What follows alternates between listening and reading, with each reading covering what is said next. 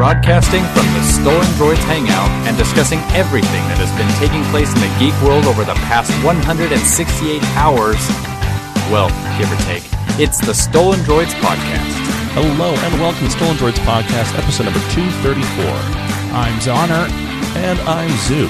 Um, Colin, unfortunately, well, fortunately, unfortunately, uh, went to a bachelor party down in Las Vegas.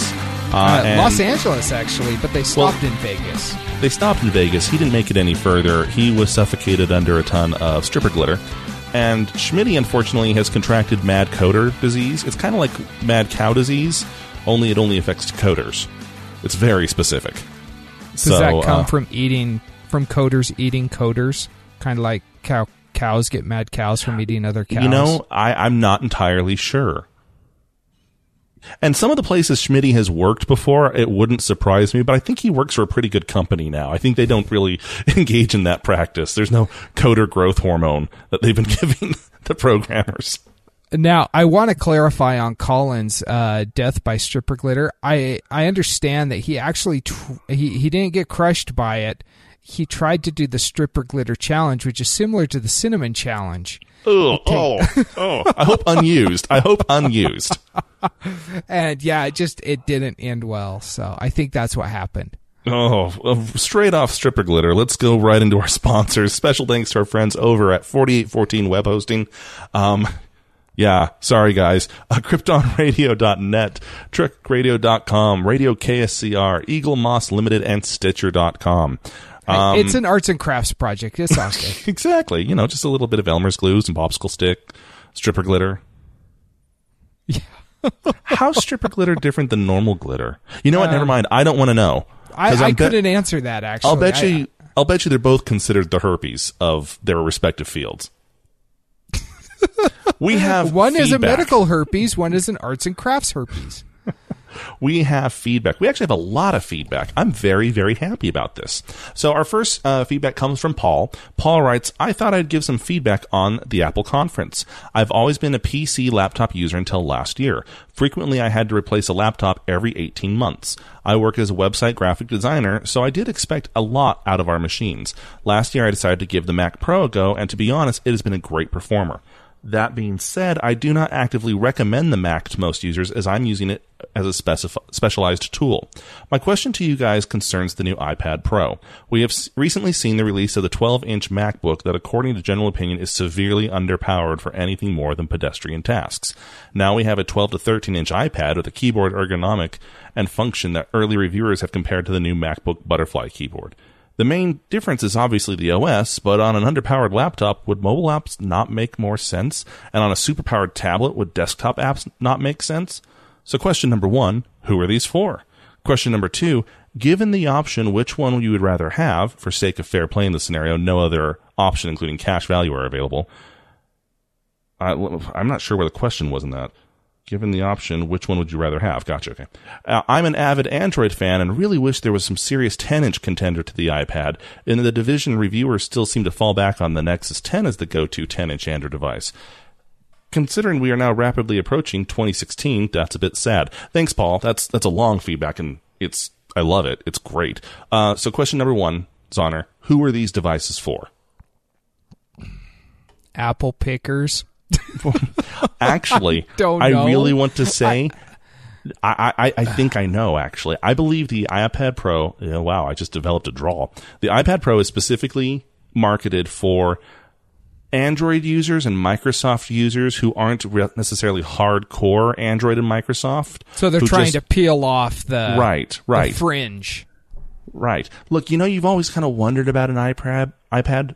Wow, I'm having problems today. Uh, You've always been wondering about an iPad, but you wanted one with more power. Look, this one has more power, and it's bigger. It's just like that Android or that Surface that you've wanted. Come over to Apple. Uh, that's honestly who I think it's marketed at. Uh, question number two, given the option, which one would I rather have? Android. Oh, yeah. I, I, I'm sorry. It's just true. Android, I'm a Microsoft person. Not necessarily because I'm a raving lunatic when it comes to Microsoft. I'm not so far a fanboy of any one platform that I'll just stick to it no matter what. I'm just a fan of whatever works, and right now what works best for me is Microsoft. but that doesn't mean I want Microsoft everywhere, and Android plays with Windows the nicest. You can have a Windows desktop and an Android uh, tablet, and they work hand in hand just fine. You can't necessarily say the same with an iPad. Now, Apple has done a really good job at making their stuff not play well with others. They're like that kid at kindergarten that is just kind of the jerk to all the other kids. It sounds like a real backhanded compliment, but it's true because it means that you're locked in their ecosystem. They've done it beautifully. They've done a really great job. They're very thir- good at locking you down, yeah. Yeah. His third question, which didn't really put a question, is... he wishes that there was a serious ten-inch Android contender, and I gotta say I feel his pain. It feels like Androids went up to a certain size, and then they fell back to the phablets. You know, there are some good larger tablets, but unfortunately, I think they're all older. You yeah, know, that, that's just it. Yeah, I mean, the, he mentioned specifically the Nexus ten. Um, Samsung has some good ten-inch tablets. I guess their new ones are okay. I haven't played with them, but... And, know, and my- hey, Paul, that new uh, Galaxy View is twenty inches. You could just cut that thing in half and have two ten-inch tablets. Yeah, because that works really well when you're dealing with electronics. Just take a saw to it. Yeah, sure. They'll, um, they'll be triangular tablets, but... But yeah, I mean, it. That's like from The Office. But... You know, they've got some decent tablets out there that are larger. Uh, Samsung is the one that really comes to mind for me. But um, if you if you want something bigger, though, I mean, you could always go with a BlackBerry Playbook. I understand they've got a lot of those sitting around. You could probably pick them up for cheap. Indeed. But no, I agree with you. I, I at one point, I was worried that Android tablets were coming out too quickly. And now it feels like they're not coming out at all. In that realm, so it's kind of weird. Yeah, it's like every like you mentioned, everything has gone over to the phablet realm, which... Come over to the phablet realm. You know, I don't let like the, phablets. Let the hate run through you. I've got an H P Slate six that I've used like once, and then my wife hijacked it and set up her account on it, and she used it once. I'm well, just not a fan of the phablet. And the phablet is so hard to pin down, too. Uh, Schmitty and I both have the L G G three. His is on, I want to say, Verizon. I'm on T-Mobile. And it's a five point five inch screen, and there are people who call that a phablet. But I don't, and I don't think Schmitty does either. They don't feel that big. They don't feel phablet-y. See, I've got a Nexus five, and anything bigger than that feels like a phablet to me. Hmm. Interesting. But we'll have to- I have little hands, though. So you, you know do. What they say about little hands? Weak, weak, tiny little apple-like hands. No, I, I just, I just have to buy women's small gloves. That's it. Same thing. Anyway, okay. Thanks, Paul. We appreciate it. Um, we also have another one from Robert. Hi, guys. Love the most recent show as always. Saw this article and just had to make sure you guys had seen it as well. Would love your take on this thing. All I could say after reading this was, wow. Um, I feel bad because I didn't send this to Zonner beforehand. I just linked him to it. It's over on geek dot com. And yes. They're talking about a three D printed ribcage and sternum implant. Which is very cool. It's not brand new, though. Well, this implant is. But I want to say the very first three D printed part that ever got put into someone was an esophagus. Yeah, it was like a year know. or so ago, two years ago. But I think this is great. I, I really do. Um, my wife just had surgery. Well, I say just, but it was three weeks ago, and it was rather intense. It they had to do a lot of work on her foot, and part of the thing they had to do at one point is they had to put some bone grafts in and a bone wedge. A bone graft and a bone wedge, in this instance, it doesn't always mean it, but in this instance, it was a nice way of saying cadaver bones. They harvest bones from cadavers who have donated their bodies after the fact. Um, and they used parts of them for other surgeries. Now, so, that's, well, that's weird, before, but... Before you move on, let me ask you this. Did she happen to get the bones of a person who was put to death on in, like, the prison system? Because if I don't so, think so, you yeah, may want to be careful. Right, right. I'm going to have to worry about the the latent personality taking over and yeah. or suddenly, you know... wanting to shiv me at night or something. Well, it will be her foot, so she'll just, like, stomp you out, prison style. Isn't there a movie about that, like Idle Hands? Something like that, yeah. Yeah. And The Simpsons did it, too. Well, you know, I'll just have to cut off her foot, and we'll replace it with a chainsaw, Evil Dead style. That works. Problem solved. Or, um, or a machine gun. Yes. Yes. Planet. Uh, yes. That Grindhouse. That Grindhouse one. Yeah. So back to this article, though. This really is fascinating because, in effect, they could have just three D printed her a bone. You know, obviously, it would have required a lot more planning. Um, but this is really an interesting way they could do that. We're we're looking at a whole new way of redoing joints. Uh, you know, ball joints, hip surgeries. You could completely destroy your clavicle, and they could print you out a new one. Uh, the materials they're able to print out of now are totally different. Uh, there's less chance of the body rejecting it from a biological standpoint.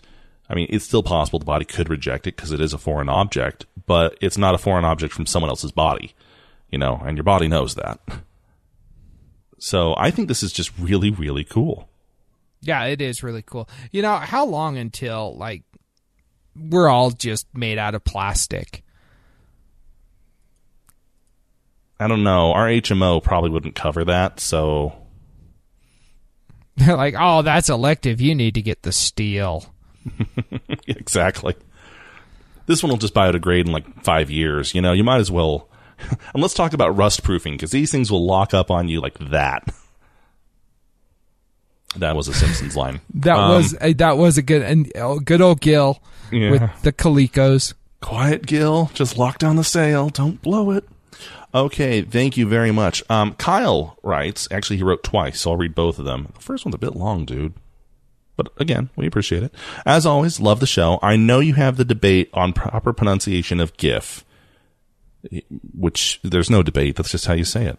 But I wanted to throw another case where it seems that the inventor of a word can and does lose control on how their creation is said once it hits the wild. And he sends a link about J K Rowling, um, which is hilarious because we were actually talking about this last week before we started recording. We just didn't include it in the show. According to the article, the Harry Potter author actually does pronounce the Dark Lord's name without the T at the end. But, like me, and apparently everyone else, we do say the T. I know in number two thirty-three, Zook was just messing around when he said it was said it without the T, but I laughed when you said the names that way. I thought Zook must have read the article. We did. Personally, I think Voldemort should be with the, should be with the T sound at the end. It's a name Tom Riddle, from England, not France, made up. If he was from France or had a French family, I could understand the drop into the T sound, but he's not, so it has the T sound. Since we're all nerds and we love the Harry Potter franchise, I would love to hear what your thoughts are now that you hear what she has to say on the matter, if that matters to you. One important point to note is that she could have corrected them in the filming of all the Harry Potter films, but did not. She made sure all the other names were said correctly. Why didn't she do it with probably one of the most important names where it is in the franchise? First of all, she didn't do it with that name because that is the name that you can't say. So how could she correct it? Because she can't say it. To be fair, there is no T sound in He Who Must Not Be Named. No, crap, yes. There is. It's at the end of must. Never mind. He who must He not who be must named. not be named. Must not be named. Yes. But no, you know, it's funny. Was that the end of his feedback? No, no, it goes on for another three paragraphs. Uh, Zonner and Schmitty, no, I like this, like to do this, but I would bring up for the whole S D body to discuss a broader question. It seems that once a word invention has been released, for example, apple pickers, and has begun to be adopted, is it the responsibility of the inventor to make sure that it is used and said correctly? If so, how long do they need to follow its usage? It seems that in the GIF and Voldemort case, the inventors were not informing the users of the words of, of the world of its proper usage, and it became what the users wanted to be, not the inventors. Since I'm asking the question, it is only fair that I answer it as well. I do not think I do think that the inventor bears the responsibility until as such time as they do not have to make corrections. For instance, the users are making the corrections on their own. It may be hard and frustrating at first to be making corrections often, but it's often better than having to try and make everyone else do it another way after years of doing it differently. Looking forward to hearing your response, Kyle. Um, let's, I, let's hit the Harry Potter stuff first. Okay. Kyle, you have said everything we talked about before the show. She was part of those movies. She had every way to change that. And I brought up the fact that he's English, not French. So, yeah, I mean, every argument you just made, we made to one another. We are in complete agreement. Yeah. Um, as for the inventor of the word and people mispronouncing, I would like to direct you to S D files, not the most recent one, but the one before that. Uh, you guys were talking about uh, octopuses. Octopi. octopuses. And Schmitty and I got into a discussion about this as well. See, while no one technically invented the word, not one person anyway, it does come from octopodes, which Schmitty will point out to you. Octopodes is the ancient pronunciation of a multiple, multitude of octopuses. Now, why is an octopi? Because octopi is assuming that it's Latin, and it's not. It's Greek, ergo, octopuses. But you say that to people, and they swear you're wrong. So after a while, people just give up and go with it. And even now, if you go to Wikipedia, Wikipedia will say pluralization is octopi or octopuses or octopodes. So after a certain time, you just have to go with it. I'm just impressed that you threw an ergo in there. Is that I, Greek as well, or is that Latin? Um, I want to say it's French with the T. Oh, okay. With the T. Okay, nice. And no shell. Yeah, yeah. Oh, that's escargot. Little known fact, actually. Ergo is spelled E R G O T. Um, so his second feedback, and I love this one. Oh, I love this one. Hi, guys. I've noticed during Colin's frequent absences that the rest of the crew don't really seem bothered too much that he is dead. Why is this? Then I asked myself, who is Colin really? It suddenly dawned on me. Colin is Kenny from South Park. He has all the symptoms of Kenny.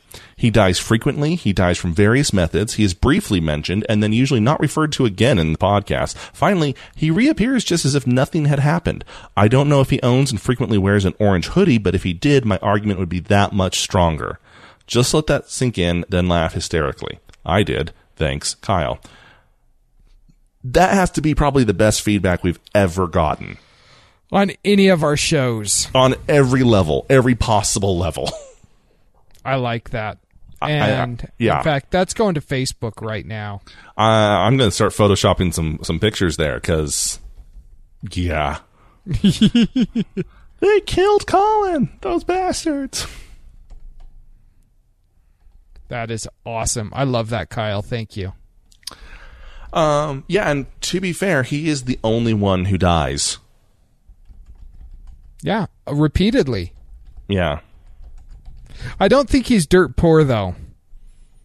No, he's single. Yeah, he, he is single. He's so, made of disposable income. What what we need to do is every time he comes back from being dead, we need to have In the Ghetto playing in the background. In the ghetto. Either that or Now You're a Man. No, we'll we'll, we'll play that for him when he gets a girlfriend. Yes, one day. All right. Well, thank you, everyone, for your feedback. Again, if you want to uh, write us, uh, we'll read it, even if it's not so nice to us. Uh, write, write us at feedback at stolen droids dot com or give us a call, eight oh one, nine one seven, geek. Um, we love it, not just because it makes us feel happy that people are actually listening, because, but because it also eats up eighteen minutes of showtime when there's only two people on the episode. So, which makes our okay. episode go a lot easier. So thank you. We also have some uh, updates and corrections we need to get out of the way, and I feel kind of bad about this. Last week, we talked about the iPad Pro, and facts were still coming out. Some of them were a little bit fuzzy, and I mistakenly said that the new iPad Pro does no, lo- no longer has a four by three aspect ratio, that they had opted instead for widescreen. That is incorrect. It is a twelve point nine inch screen, but it maintains a four by three ratio. So that is... Yeah, my apologies. We should have we should have waited on that one. Um, also, we talked a bit about Android Pay and how it had seemed awfully confusing, but then, oh, I got an update. Look how simple it is. It's just simply that Android Google Wallet was going to update to Android Pay, and that was it. That night, Zonner and I tried to manually push Android Pay to our phones and have subsequently been regretting it ever since. Um, no, I, I got to correct you on that. I stopped regretting it the following day when I uninstalled the update and went back to Google Wallet.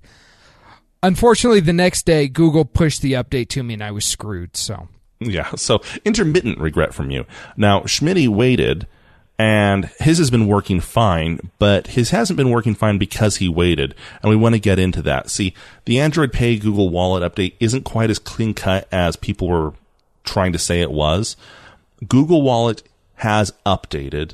Android Pay is in addition to Google Wallet. So they are now two separate apps. If you've ever used your Android phone to make mobile payments, there are now two separate sides to it. Android Pay will handle your loyalty cards and your bank cards, so you can make mobile payments, N F C, tap to pay, that sort of thing. Google Wallet is specifically dealing with your Google Wallet balance. So if you have a Google MasterCard like I do, um, that balance and all of its transactions are handled within the Wallet app. Now, a lot of people online are going on and on about how annoying that is. They split it into two separate apps. Why would you do that? You've just made it super confusing. And it's true, they have, but there's a reason behind it. I did some searching on this um, because I wasn't really sure why they'd done it either. It turns out it's because they want Google Wallet on iOS. They want to be able to put Google Wallet on iOS. Well, iOS, Apple has some really staunch restrictions on it that you can't do tap to pay through any app unless it goes through the Apple ecosystem. And Apple has Apple Pay. So by splitting it into two separate apps, you can now get Google Wallet on the iOS ecosystem without infringing on Apple Pay. So Google kind of took the lesser of the two evils and went that route. And I get that. You know, I it's weird, it's kind of annoying, it's frustrating, but honestly, it's not that bad. It's not that horrible. Okay. Um, the slightly more horrible parts. Uh, for one, if your phone is rooted or the bootloader is unlocked, sorry, it's not going to work. Just ain't. Some people have reported that they can um, turn off root access or unroot it, get their cards activated, and then root it again. Uh, I can't verify that because it hasn't been working for me. So that's unfortunate. But even then, I'd like to point out that historically, Google Wallet was unworkable, was unusable for people with a rooted phone back in the day, and they then changed that. So here's hoping they change it again. Uh, another annoyance is that instead of using a PIN code when you access the app, it now requires you to use Smart Lock. Okay. Well, you could say, well, they're just making it more secure. And indeed, Schmitty had that argument with me. And he's not wrong, except for the fact that it appears to be breaking third-party lock screens and even L G's own knock code lock screen. Now, if you don't know what that is, uh, you know how you can tap on, tap off the screen? And I think that's on all Android phones now. Is it? Fairly certain it is. Not my Nexus five.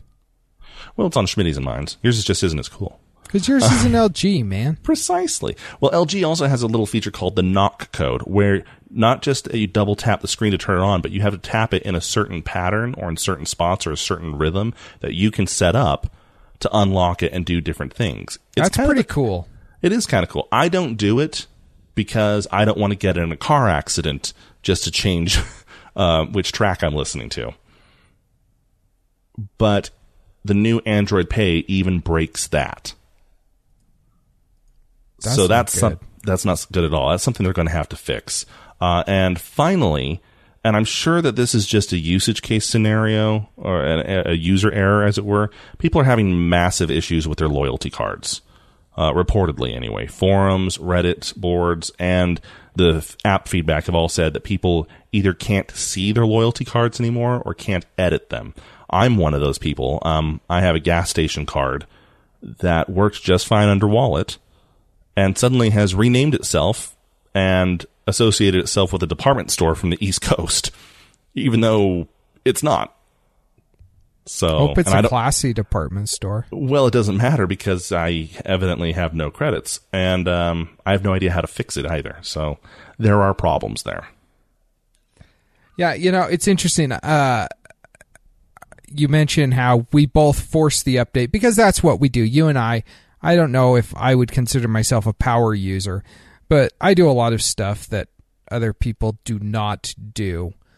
Uh, so I guess some people might consider me a power user, but, um, I don't know. Can you read that? I'm it, actually showing, holding my phone up to Zonner's camera right now. It's all blurry. Uh, okay. I could see Subway and Maverick. Well, that's not Maverick. That's the problem. It was Maverick. It's not anymore. uh, but you know, it's interesting that even after I undid the, the f- changes that I had forced on my phone, and went back to Google Wallet, I was able to look, have my cards work. Everything was good. Everything was happy. And then I get this blasted update and everything is broken again because my bank is not supported. Now, it would be nice if I could experience some of the issues that other people are seeing, but I can't even get that far. And someone was saying online, well, if you've got your card already in Google Wallet, it's grandfathered, so it should just roll right over. So I got an update yesterday, I believe, two days ago, for my Nexus five, the monthly security update. I unrooted, I installed it, I was complete stock, no root access. Still wouldn't work. So I rooted it again, and I'm waiting. Yeah. And see, what's really interesting is um, last night I got the Google Wallet official update, and that's when things broke for good.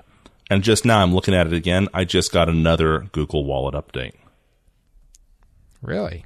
Uh, so I get the feeling they are aware that people are not happy. Um, here's hoping they fix it, because I, I feel a little bit jilted for them to take something that was working so perfectly and now doesn't work at all for me. So, just saying. Yeah, I saw some articles asking, you know, what your thoughts are, and it seems like the general consensus in the comments was this is a definite step back for Google. And it's too bad, because it's totally not what the mobile payment world needs right now. It's really not. And the thing that drives me nuts, Apple Pay is catching on like wildfire. People are using it everywhere. Of, of course, because they invented it. Because they invented it. I was talking with an Apple user t- earlier tonight, and he said, you know, it's ridiculous that it's just now that Apple is finally starting to get into this, and Android users are being left out in the cold when they've had the N F C chips for years. You think? Well, it's it's worse than that, and we're turning into more of an editorial piece here, and this is one of the reasons I really wish Schmitty was here, but mobile pay has been out on Android before any of them. Yeah. When it was ISIS, and there was, and I, I feel bad because we used to report on this, but there was another, there was a contender for it before Google it, Wallet it entered was, the fray. Started with a C or something. Yeah, well, there is CurrentC as well. Yeah, CurrentC, that's the one. But then infighting between Android and the credit card companies and mainly the carriers delayed it horribly. And no one used it, because it was just so hard to figure out which one you were supposed to use. And then, and then after that, Windows Phone came out with it. But again, the carriers and the card companies couldn't come to a consensus, so they had to stop. It was unusable. And now, and then that was about the same time Google Wallet kind of took over, and everything was going to be Google Wallet. It was going to be glorious. And I, I loved it. I, I absolutely loved it. And suddenly it's not working now. And Apple's coming out with theirs. And now Apple is going to be the mainstay. And I hate that, because it was out on Android first. They should be the leaders in this. They not really should. Not taking a step be. backwards. Yeah, this uh, is a big step backwards. Final update. Uh, this is in regards to the Apple T V. It did launch with Plex, or it will launch with Plex.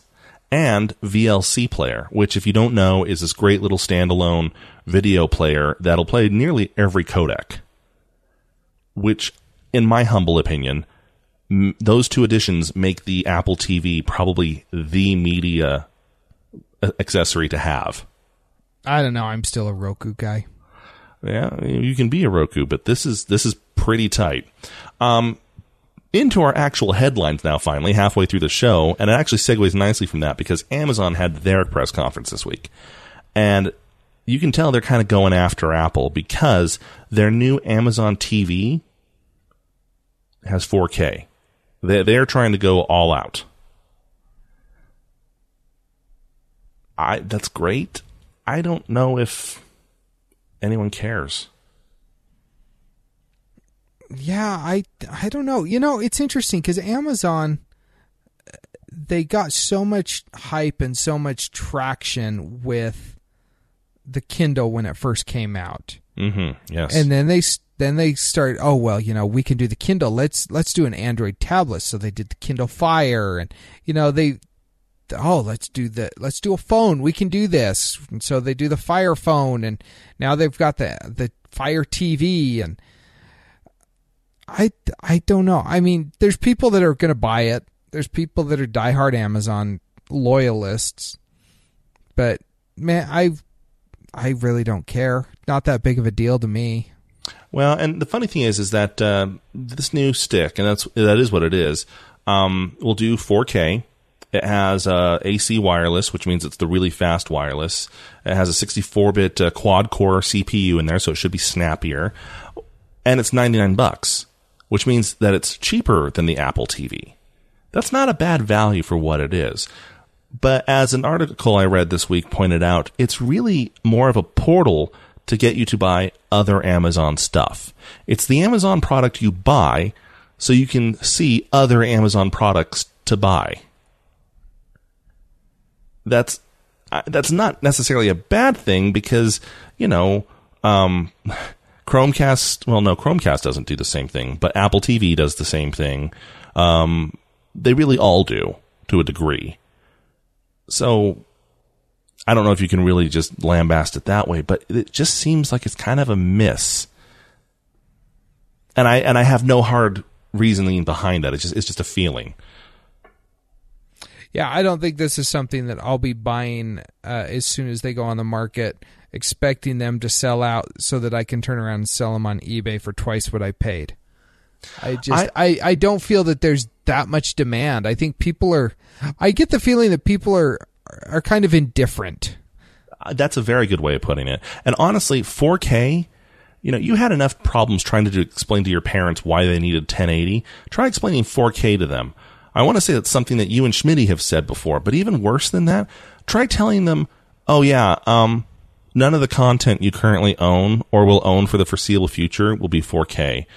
No T V shows in the U S are four K. Most of the T V shows I get now aren't even ten eighty. Well, and they're, how many- they're, they're just they're cropped in the center. I have to tell the T V to double source them so yeah. they fill my screen.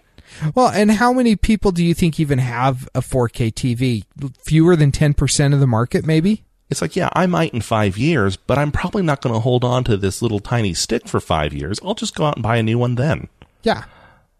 So, I don't know. Uh, it, what is cool, though, is that it will have Alexa, which is their voice assistant. I still believe Siri beats it in terms of how you can integrate with it or interact with it. And I just got myself a new Chromecast, and Schmitty's right. The thing's freaking awesome. Um, it's not quite as simple to use as I would hope. It's not entirely intuitive, but it's a lot better than it used to be. And there's rumor that a new Chromecast is going to launch for the same price with double the specs in every regard at the end of this month. So I could pay one hundred dollars to Amazon to have this thing with a bunch of features I won't use to try and sell me some products, or I could just spend another thirty-five dollars and get a Chromecast. Uh, it's, yeah. yeah. Uh, in another area where Amazon launched was the cheapo tablet. And when I say cheapo, I mean fifty bucks. And you can buy them in a six-pack. Just be careful with the plastic things that hold them all together. Don't throw yeah, them in the ocean. They'll kill fish and birds. Uh, you'll you'll see turtles with it stuck in it. It's just terrifying.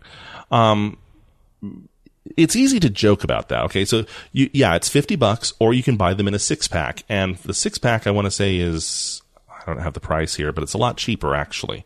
And that sounds like a stupid thing. Why on earth would you buy a six-pack? Until you realize that, hey, Zonner, want to go in with me on some tablets for the kids? Because when you do th- do it that way, suddenly all the tablets come out to like forty bucks a pop. Yeah. So that's okay. It is, of course, running their Fire O S, which is a heavily modified Android. Um, I've heard things both ways. I've heard people say, never do it, never do it. It's unusable. It's just trying to get you into the Amazon ecosystem. And I've heard people say, you know, it really isn't that different. You can still access the games. You can access everything else. All I know is that for fifty bucks, you know, that's that's worth it for my kid. My our the last ones we bought for our kids were fifty dollars, and they were R C A pieces of crap. So. Mine weren't even... Yours were like Polaroid, good. Weren't they? No, they were, I don't even know. They Shenzhen were like, Electric Company? Something like that, yeah. Yeah, there was like eighteen vowels in it. I don't I don't understand.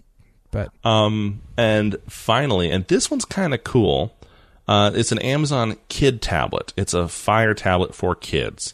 It's one hundred dollars, and it comes with this indestructible, well, they're calling it, bumper pre-installed around it. Now, when I say indestructible, it's because they have put it through their uh, they put it through their little tumble system, And let's see if I'm trying to... Let's see here. They've run it through their Tumblr for like seven straight days, never turning it off, and it still works just fine afterwards. See, I don't know if I trust that Tumblr system, though.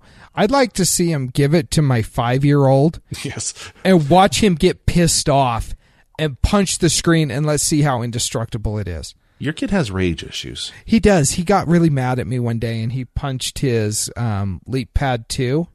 He, like, literally punched the screen. Screw you. I'll teach you how to read. And so, yeah, now his... Here's how you spell fist. He shattered it. Oh, my gosh. He shattered it. I'm like, kid, that's not acceptable. Yeah, my, my son got really mad and threw his tablet in the water, and then immediately regretted it, because I think it I think it died when it was still a few inches from the water. Like, it saw it coming and just committed seppuku midair. Okay, then. This is it. I'm gone. But, um, yeah, yeah I'd, now, I'd like to see them actually give these tablets to kids in real-world situations and see how long they last. That would be hilarious, actually. The quality control guy's like, yeah, you know, we tested it for drops. Um, we should have tested it for jam.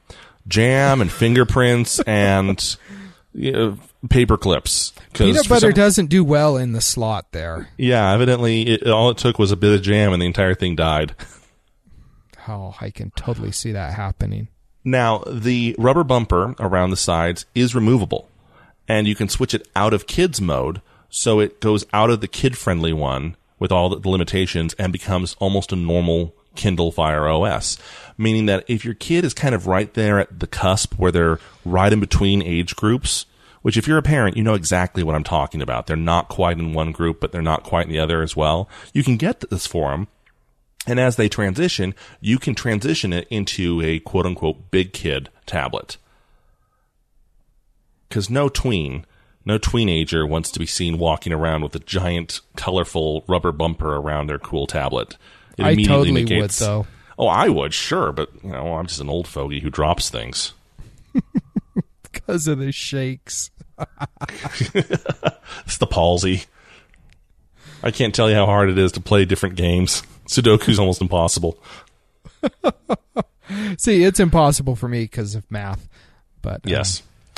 Um, into the final Amazon headline, uh, the Kindle Fire Phone.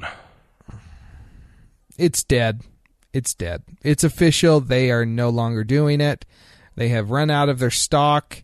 There's still a few people who have it. I actually saw it selling the other day from some third party. one hundred twenty dollars for the Fire Phone. Plus, you get a free year of Amazon Prime. So, so really, what is that, thirty dollars for the Fire Phone? Yeah, it, it was like a twenty dollars phone at that point. And so, yeah, Fire Phone's dead. We've been kind of expecting it for a while. But yes, there it is. And there it was. And if you wanted one... hope you got one. I you can't you know, get them now. This is why I, I, I don't get excited about Kindle Fire tablets as much as I probably should, because you're right. The Kindle was the end all of the ebook readers, right? I love my Kindle. It still is. It's great. I, yeah, I'd I, much rather read on my Kindle than on my tablet. Ditto. Same here. Uh, and I don't even have a new Kindle. Mine's the old style. It's not even a Paperwhite. But it's strange to me that they always seem to fill their products full of features that no one seems to want. Yeah. And they're inexpensive, and from what I understand, they're well built, but no one wants them. And for totally different reasons than, say, like Microsoft, who no one wants those either. Th- that has a whole, you know, thirty-year baggage that people think they understand but don't. Amazon people love. So it's it's just weird to me that way. Yeah, very weird. Um, and some strange little S E O news. If you don't know what S E O is, it's search engine optimization. Um, Google is going after an S E O company. Now, uh, this is interesting to me because I am, I, my day job, I work for an S E O company. I'm their director of I T. And we are a Google partner. And we have to make sure we tell people we are Google partners. One, because it legitimizes us. And two, because we are not Google and we need people to know that. Turns out, one S E O company from California and another one um, no, this one's also in California, um, have been robocalling people repeatedly and telling people they are Google. And Google has been playing really nice about it, saying, oh, yeah, please stop that. Nope, they're filing suit. Good. I'm not sure why uh, why it's taking them so long, but I find it kind of interesting that uh, Google has really been changing their approach to these sorts of things with moving to Alphabet now, changing their logos, changing a few of their policies, um, and then locking it down and really going after these people who falsely claim to be associated with them. I think it's good. I just find it kind of interesting. I guess technically everyone is associated with Google since you come up in their search results. Yeah, you kind of own all my data and part of my life. Does that mean I'm associated with you? Are we partners? It's like gay couples. You know, you got no hospital rights. You got no visitation, none of that. You know, that's how we are to Google. You know, they, they know my blood type that I don't even know, but... Google and I are so close, Kim Davis would be uncomfortable with me, okay? Yes. Ooh, nice topical reference. Look at you going all Dennis Miller. Pa-dum-ching. Okay. Uh, into some really stupid Microsoft news. I'm going to call this really stupid. I'm going to go out on a limb here and say this is really stupid because I think it's really stupid. And if you disagree with me, you are welcome to, and I want to hear it. Feedback at stolen droids dot com. But um, they've introduced a new mail client for Android. It's free. You're welcome to start it out right now. Currently, it only works for business and education Office three sixty-five customers, but it redoes your email as if it were an instant message conversation. So I could, if Zonner and I were set up on it, I could send you a message, and it's an email, and it comes into your email inbox. But to me, it's just like a nested conversation, like a back and forth I am. And your reply to that email goes right back into the same conversation. Here's an idea. If you don't want to email them, if you just want to have a conversation, open up any number of the millions of instant messengers and just have a conversation. That works.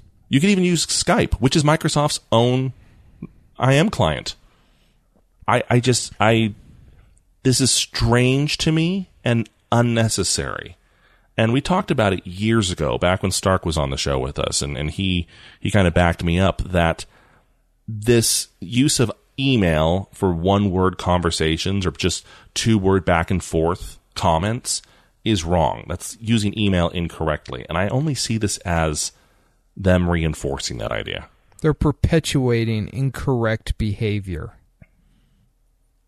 I, if someone has a reason why they think that this would actually be really useful, I'm kind of interested in... I know I'm, I'm not kind of interested. I am interested. Because to me, it just seems really dumb. Um, in Apple news, because, you know, it's been so long since we've talked about them, that Apple and Samsung legal battle where Samsung won by saying that Apple's swipe to unlock wasn't all that unique and can't be enforced, and a judge ruled in their favor.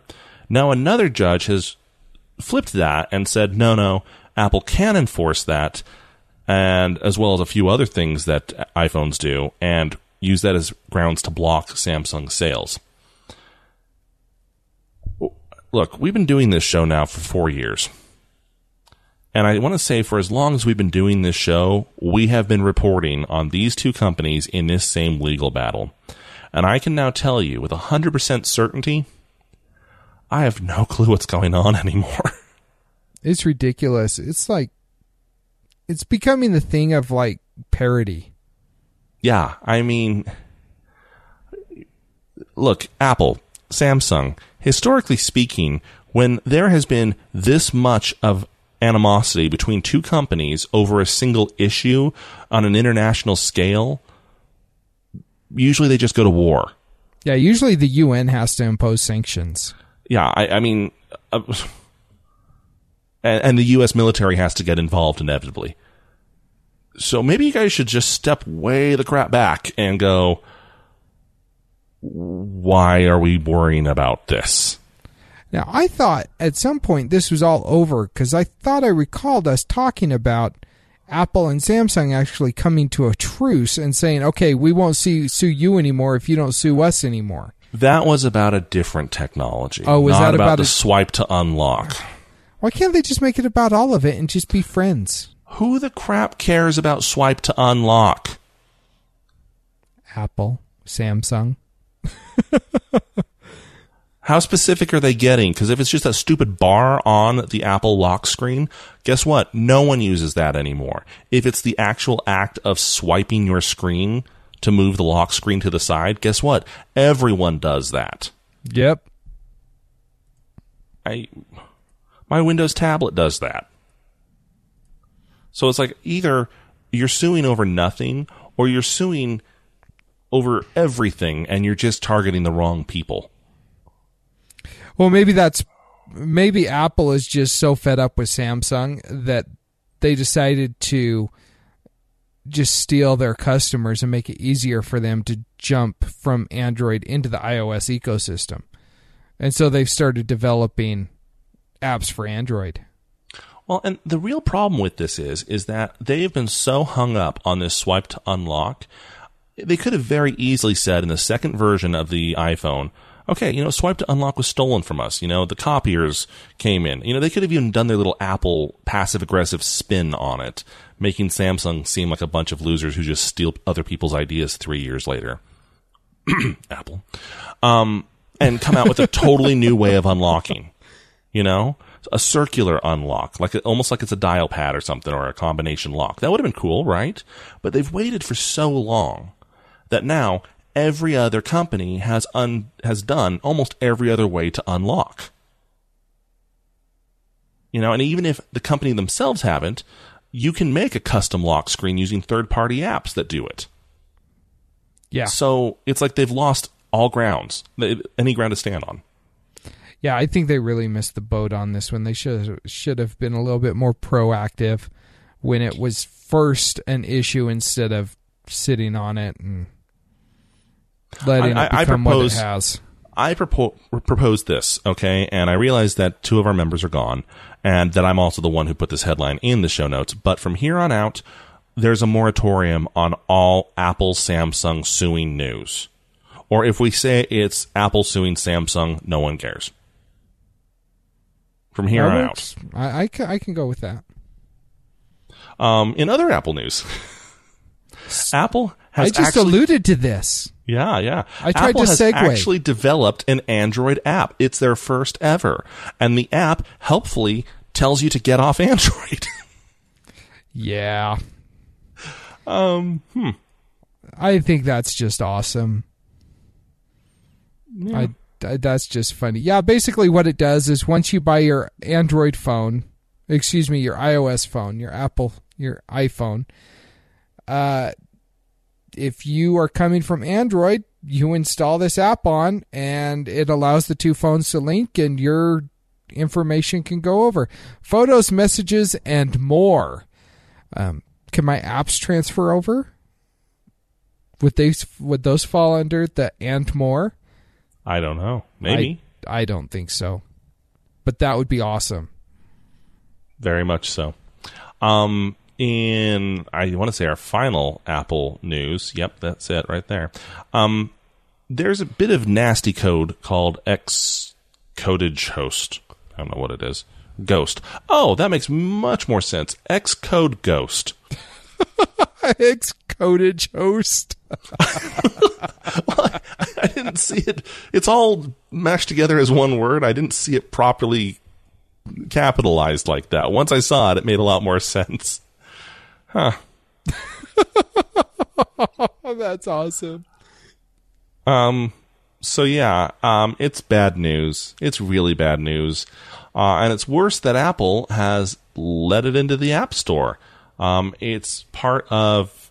Oh, geez, I had it right here. Oh, stupid autoplay. Warning, there's an autoplay ad in here. It's Forbes, which ironically is the worst place to get news on the web. I want to say it's WhatsApp, which is a very, very popular app on the App Store. But it has been inserted into that, meaning that if you install it, uh, you've got malware on your iPhone now. Congratulations. Boy, I, I was just thinking to myself the other day, it's a good thing that Apple devices don't get malware or viruses. Indeed. Um, in completely different news, and the only reason we're bringing this up is because it's kind of interesting, and we talked about it uh, a few months ago, actually, but Cuba is getting some more U S tech.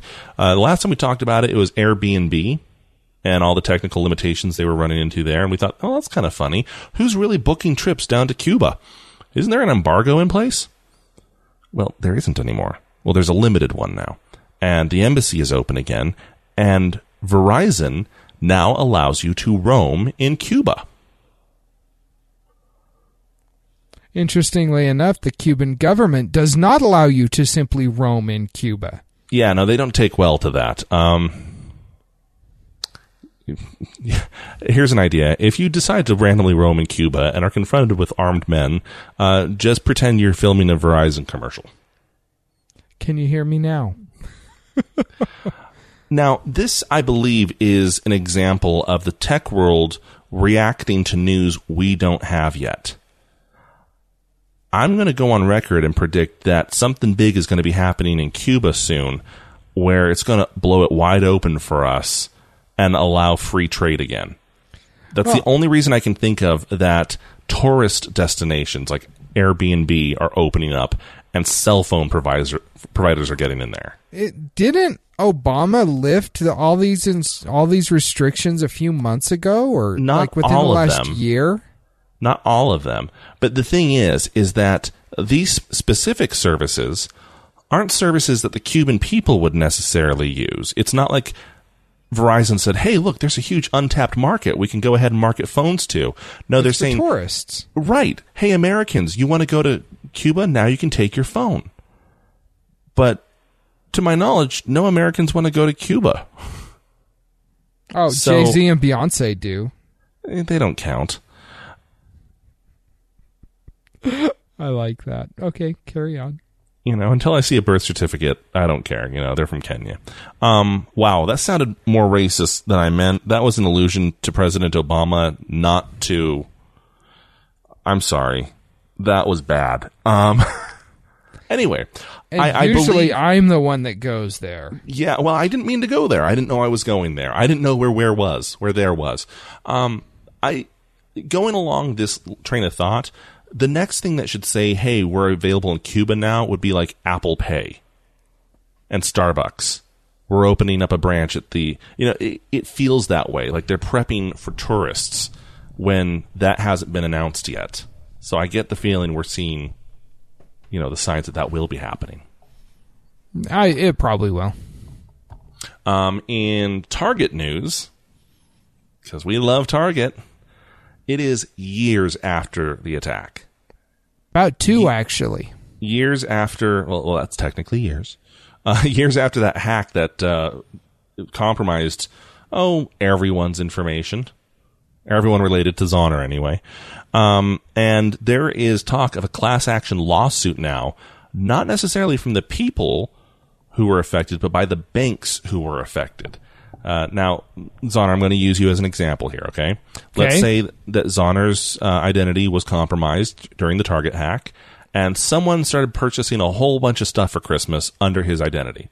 Well, now, by many banks' laws, rules, and by U S law, he's not liable for any of those, so long as he actually tells his bank, hey, bank, I didn't make those purchases, my identity was compromised. And the bank says, okay, thank you for letting us know. Uh, we need to send you out a new card. We might charge you a five dollars, you know, fee for that, for shutting down your old one and going back through it. He says, okay, I'm mad about that, but five dollars is way better than owing all that money for someone else's Christmas presents. And the bank eats the money. Whoever bought all that stuff, unless they are found so they can be prosecuted, the bank has to take it. Well, the banks took so much for so many people that they're looking to Target now to recoup. On one hand, I say, yeah, they probably should. And on the other hand, I say, yeah, but then I don't think Target exists anymore.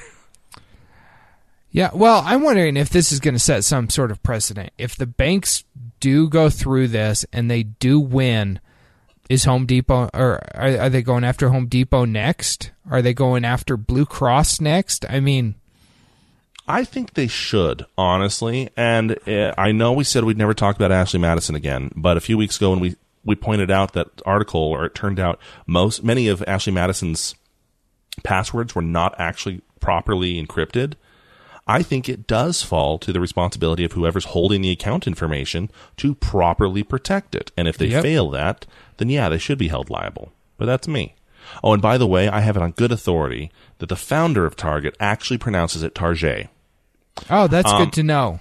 In our final headline, um, and I tweeted this earlier from the Stolen Droids account, uh, Todd McFarlane, creator of Spawn, and uh, an entire comic book line, right? Well, he... He was one of the founders of Image Comics. He was with Marvel for a long time, did a long run on Spider-Man. Um, so, yeah, he's he's good. Yep. He evidently had a stroke and live-tweeted it, or something like that, when his Twitter account randomly started calling out um, Drake lyrics um, from, from Drake the rapper. Uh, I tweeted out going, I think either his account got hacked or he is live tweeting a stroke because something is up. Uh, no, he he did point out that, no, it was hacked. The strange thing about this was that it was hacked and that they weren't able to regain control of it even after twenty-four hours. That's odd to me. That's just kind of funny. Yeah, and he actually posted something on Facebook. Um, let me pull that up. I had it here, but it's disappeared because Facebook sucks. Um He said, "He said, dear hacker, if you wanted something from me other than my Twitter account, you could have just asked, you know, by sending me an email or even tweeting at me, you know, my password. I do have some pretty cool stuff I could have traded, like the beloved Yoga Cat's calendar. But I will find you in between my deadlines because hacking is illegal and not and just not a very nice thing to do. Sincerely, Todd." So, yeah, he's not very happy. He's after this guy who are... whomever uh, it was that did the hacking, and yeah. There'll be a special edition Spawn comic that comes out quite randomly where a hacker just gets dragged down to hell and disemboweled. Oh, that would be awesome. I shouldn't be so excited for that. Could you, Todd, if you're listening, because I know you listen to our show all the time, if you could add Nigerian princes in there as well, that'd be great. Yeah. Um, into our favorites this week. Um, Thankfully, we're recording a day late. Uh, this wasn't planned, uh, but the video that I found, I didn't find until today, and it is called An Action Hero's Guide to Saving Lives. It's part of Vimeo's... Um, no, it's not Vimeo. Who is it? I forget who it is. But it was a short film contest uh, from Sploid. That's who it's from. And it stars Patrick Warburton, and it follows the tale of Ace Mulligan. He is an action hero who follows all the tropes, all the stereotypes, and dies many times because of it. Uh, and so it kind of Groundhog's Day its way through it, where he learns every single time. And you realize, well, yeah, that obviously that wouldn't work out that way. It gets quite funny. You should definitely check it out. And my favorite, you know, it's interesting because I've mentioned a couple different lock screens for your Android phone over the... probably the last year, and I have a new favorite. It's called HiLocker. Uh, it's not as full featured as as um, what was it? Next, is that the Microsoft one? Yep. Um, and you know, it it's not. It doesn't have everything that Zooey Launcher or Locker rather does, but it is a really really nice locker. It's very simple. It's got my calendar on it. It's got you know, everything I need, and I really like how it is. Uh, small footprint, too, so I'm pretty happy with it. So um, if you're interested, it check it out. It has a slide to unlock mode. Oh, oh crap. Man, Apple's going to be all sued. over that. Apple's going to be all over it. And not to mention the fact that this will not work with Android Pay. Probably not. Just saying. Probably. All right. Well, that is our show this week. Again, we want to hear what you're thinking. Feedback at stolen droids dot com. Uh, give us a shout out on Twitter. Uh, maybe we'll drop some Drake lyrics for you and make you feel more at home. Follow us on Facebook, L O us, or just find us on Google Plus, because, hey, we, we like that community too. Uh, or give us a call at eight oh one, nine one seven, geek. Until next time, cheers. Good day. This has been a Stolen Droids Media production.